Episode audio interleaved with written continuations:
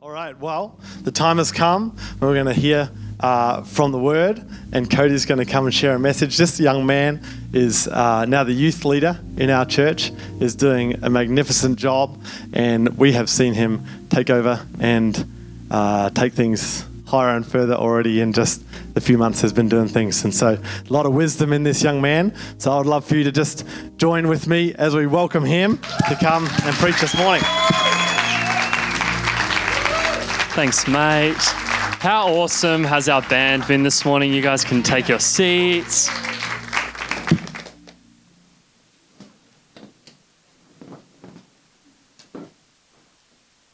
Sweet. So, I'm so excited to be preaching. This is a week two of a two-part series. It's a, I'm preaching on joy. I love joy. Joy is amazing. It changed my life. Changed my life. So, when I met Jesus, I was filled with his joy, and it changed my life forever. And my hope for today is that it can change yours as well. I'm going to share with you a revelation that happened in my life in, in, in the hope that it would change yours as well. So this is the second week of a two-part series. Today we're going to look at uh, joy becoming an uh, attitude that we actually adopt. And we're going to look at remaining in joy, and then I'm going to give you a challenge to those of you who actually want to remain in joy at the end. So, can we pray together? Because it's always good to pray before we listen to the Word of God. Thank you, Jesus. Right now I declare your power and authority in your Word, that it is true and that it brings life. I thank you that you're going to use me as a vessel, that it's not these, word, these words that I'm speaking aren't mine. They're yours coming out. I thank you for the hearts of everyone in here, that there is something that you can take away from this message that can change your life forever. In the name of Jesus, we pray together and declare, amen. Amen. Sweet. So this this series has been based off the scripture, uh, Romans fifteen thirteen. Now may the God of hope fill you with all joy and peace in believing, that you may abound in hope by the power of the Holy Spirit. See, Jesus, joy comes from Jesus when he fills us with it. I'm going to give you an opportunity to be filled with joy later, but that's sort of what we focused on last week. So this week it's sort of, how do we remain in joy?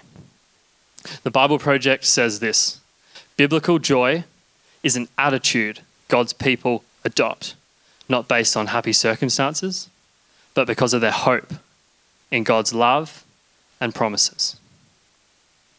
See, once we've received God's gift of joy, it becomes an attitude that we need to adopt. When we are filled with joy, joy becomes an attitude that we adopt. So my first point, if you're taking points, if you're taking notes, I would encourage you to. But if you're not, that's okay. You can still get something out of this. We have to choose joy. Romans fifteen thirteen. I'm going to read it again, but I'm going to focus on the first two words. Now may the God of hope fill you with all joy and peace in believing, that you may abound in hope by the power of the Holy Spirit. The scripture gives us a choice. Scripture says, now may. We are the ones who decide. Are you going to choose joy? So I've had, I'll tell you, I, I don't just want to be like a perfect person up here. I'm going to let you into my world, because that's important, because I'm not perfect. I'm one hundred percent not perfect. But my because my, my week this week has, I've had so many situations and stuff come up that could have robbed me of my joy and could have come in and taken it away. But the thing about joy is that it's a decision that you make, not based on your circumstances, but based on Jesus, who he is and what he has planned for you. So I had my girlfriend left for Europe. That is awesome for her. Not so much for me. That's fine. Uh, she's having a great time over there. But there was that. There was preparing a message. There's these things that can come in and they knock on your door. They're like, hey, can I have your joy? I want it. Can I have it? And you're like, you got to choose to remain in God's joy. So every now and again, not every now, even now, you're faced with a decision. Are you going to choose God's joy? Maybe you've had some sad stuff go on.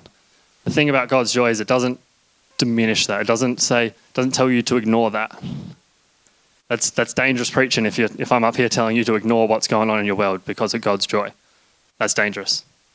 But God's joy is based on who He is.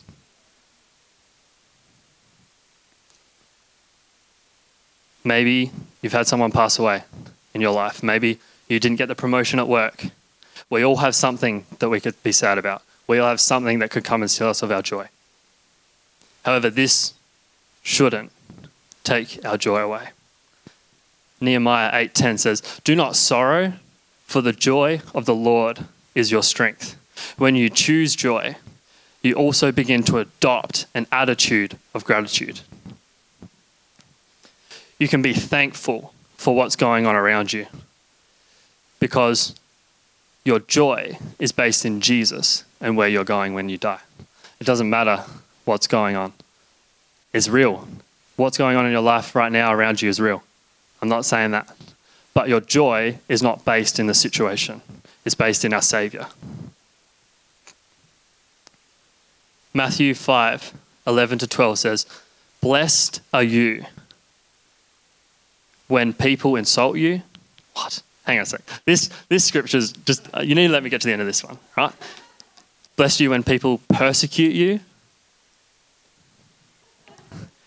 and falsely say all kinds of evil things against you because of me. Rejoice and be glad, because great is your reward in heaven." When we decide to choose God's joy, it becomes an attitude that we adopt as believers. John sixteen twenty-two says, "Therefore, you now have sorrow, but I will see you again." This is Jesus talking just before he leaves. He says, "But I will see you again, and your heart will rejoice, and no joy, and your joy, no one will take from you." That's a declaration and a promise from Jesus that no one will take your joy from you. There is no situation. There is no financial stress. There is no death. There is no breakup. There is no assignment. There is no car crash. There is no bill that comes in the mail that can take you, take God's joy from you. But here's the thing. Here's the catch twenty-two. Only you can choose to hold on to God's joy. It's a free gift that He gives to you. But you are the only person that can hold on to it, or that can remain in it. So how can we remain in God's joy? Because it's so important. When we receive Jesus into our lives, we receive God's joy, because Jesus is God's joy. Jesus represents God's joy, and when He comes into our lives, He brings God's joy. For us to remain in God's joy, we need to be in constant relationship with Him.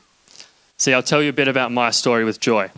When I met Jesus on a youth camp, changed my life forever. I encountered His love, His joy, His peace, and it changed my life forever. And I was filled with His joy. But give it a couple months after that, I did not have His joy, because I didn't understand this thing. And I want to share with you, because this is this is where your joy, this is how you hold on, this is how you remain in God's joy. Here's the problem with the way that I was thinking. If you leave Jesus at church on a Sunday, you leave His joy there as well. See, I would come to church on a Sunday and feel great. I loved this place. This is like my second home. It still is. It still is my second home. I haven't kicked you guys out. um, but I would leave it here on a Sunday, and then I'd go into my world. And then I, th- I used to think of God's joy as like a rechargeable battery, right? You come to church, you get a recharge, and then you take it out and you go and try and get as far as you could into the week. And it would never last, because like it just never would. And then I'd come Sunday, I'd be like, oh, okay, I'm going to recharge it again, and we're going to try again. And who knows about rechargeable batteries is that like the more you try and do that, the worse the battery becomes. anyways.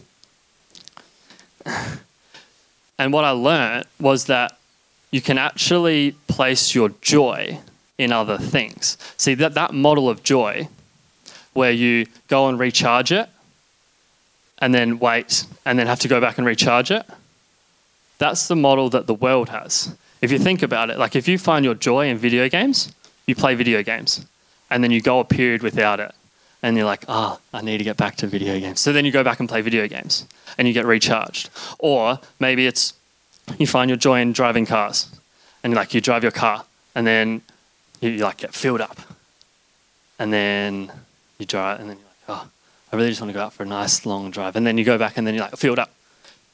God's joy is not a rechargeable battery, I'll tell you that. So if we want God's joy in our everyday lives, if we want to hold on to it, if we want to remain in God's joy, we actually need to take Jesus there as well. We need to take Jesus out of this place into your Monday to Sunday, not just here on the weekend. Because when you leave Jesus at church, you leave his joy there as well. So God has given us some tools to help us live in a position where we can remain in his joy. This, the Bible, the written word of God.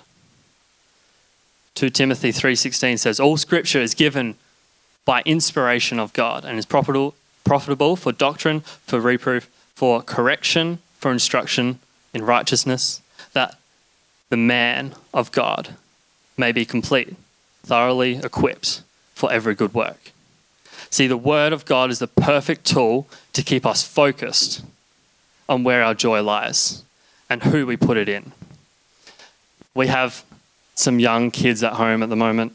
Um, my Georgia and Billy, my aunties, they had they've had kids recently, so we have young babies at home, and they're awesome. And I'm sure that Billy and Georgia like me being around the kids, but I'm the worst person to have around the kids when they're eating, because I'm that person that, you know, when they're sitting down, they're being fed food. I'm the person that will get up behind Georgia and be like, and then all of a sudden, all of a sudden, the baby is just like, huh? And what's food? I don't know anymore. See, God's word realigns us into a position where we remain in his joy. There's things that go on around us all the time that want to take God's joy from you. There's nothing that can take God's joy unless you give it away, unless you unless you let it. But there's things that will always come. There's things that will always come. The devil sends things. They'll send jobs. They'll send, he'll send promotions. He'll send good, like, worldly things. But the Bible realigns us into knowing where our joy remains. There's a bunch of scriptures out there. If you want some, come and talk to me after. I can give you scriptures that will show you that our joy points towards Jesus and how we get that. But another tip, another thing that God's given us to help remain in his joy is prayer. Relationships are built on communication. If we believe that Jesus is our source of joy, we need to remain connected to him. And it's not a connection with like a second cousin that like you talk to once at Christmas, that's it, and that's your relationship. No. Jesus is right there with you every step of the way. First Thessalonians five eighteen says, in every in everything give thanks, for this is the will of God in Jesus Christ for you. See, when we start to pray, we are actually acting on the attitude of gratitude. So we are building that up. And the Bible is full of encourage is full of verses that encourage us that encourage us to be thankful for what Jesus has done for us, because that's where our joy lies. Psalm one hundred seven, verse one says, "Oh, give thanks to the Lord, for he is good, for his mercy endures forever. When we give thanks to God through prayer and talking to Him, we are building on the attitude of gratitude, which helps us continue to choose joy. George, could I get you up on the keys? I want to take a moment right now in this room. What do you have to be thankful for? What do you have to be thankful for? I'm so thankful for Jesus, that He died on a cross. He was murdered. We cover up the word murdered by saying, He was murdered on a cross. I'm so thankful for that, because it means that I can come into a relationship with Him. I'm so thankful for His joy, because it's the only thing that can keep me hoping in Him. If, if, if I didn't have God's joy in my life, there is no way that I can be sure of my eternity in heaven. It's the evidence, it's the, it's the receipt of heaven that comes and it gives you, that God gives you in His Son, gives you joy. What do you have to be thankful for? What do you have to thank God for?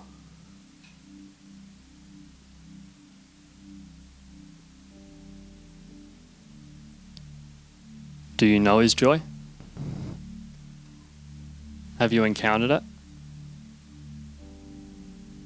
Because it has the power to change your life. I know that firsthand. In a moment, I want to give you an opportunity to encounter His joy. And I'm going to challenge you in a bit on how to remain there. But you can't know His joy unless you know Jesus. And that's a harsh reality, that we live in a world that wants to be happy, that wants to wake up in the morning and feel great every morning. That's not the reality of the world. But the reality of God's joy is that it will be there with you and give you hope for your future. So I want to ask you right now, do you know Jesus? That sort of maybe? You either know Him or you don't. I hate to break it to you. That's covering it up. You either know Jesus or you don't. And the best decision you can make in your life is to know Him. There's no mucking around. You either know Him or you don't. And I want to give you an opportunity right now. You might have heard me preaching today and be like, this joy, I think it's cool. I like it. I think I need that. We need Jesus in your life. And if that's you, you want to know Jesus, I want to encourage you to lift up your hand right now. You might have known Him before.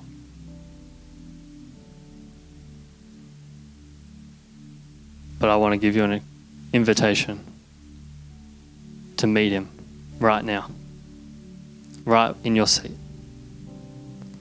So if that's you, on the count of three, I'd love you to raise your hand. It's the best decision you could make. And we'll pray together as a church for you, with you, by your side. One, two, three.